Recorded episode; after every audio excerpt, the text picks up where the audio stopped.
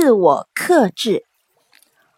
成功来自于你对自己真正热爱和擅长的事业的专注，而非来自对每一偶然事情的挑战。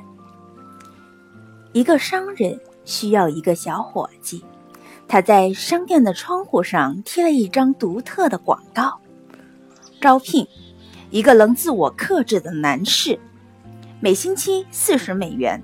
合适者可以拿六十美元。自我克制这个术语引起了争论，这引起了小伙子们的思考，也引起了父母们的思考，自然也引来了众多求职者。每个求职者都要经过一个特别的考试。卡特也来应聘，他忐忑地等待着。终于该他出场了。能阅读吗？能，先生，你能读一读这一段吗？他把一张报纸放在卡特的面前。可以，先生。你能一刻不停顿的朗读吗？可以，先生。很好，跟我来。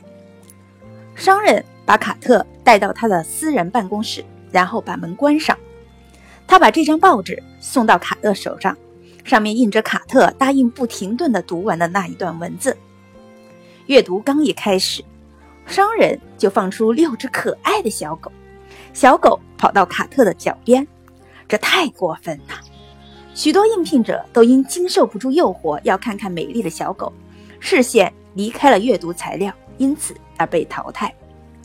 但是，卡特始终没有忘记自己的角色，在排在他前面的七十个人失败之后，他不受诱惑，一口气读完了材料。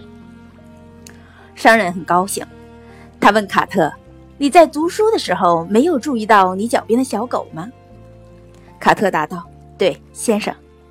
我想你应该知道它们的存在，对吗？”“对，先生。”“那么为什么你不看一看它们？”“因为我告诉过你，我要不停顿地读完这一段。”“你总是遵守你的诺言吗？”“的确是我总是努力地去做，先生。”商人在办公室里来回走着，突然高兴地说道：“你就是我想要的人。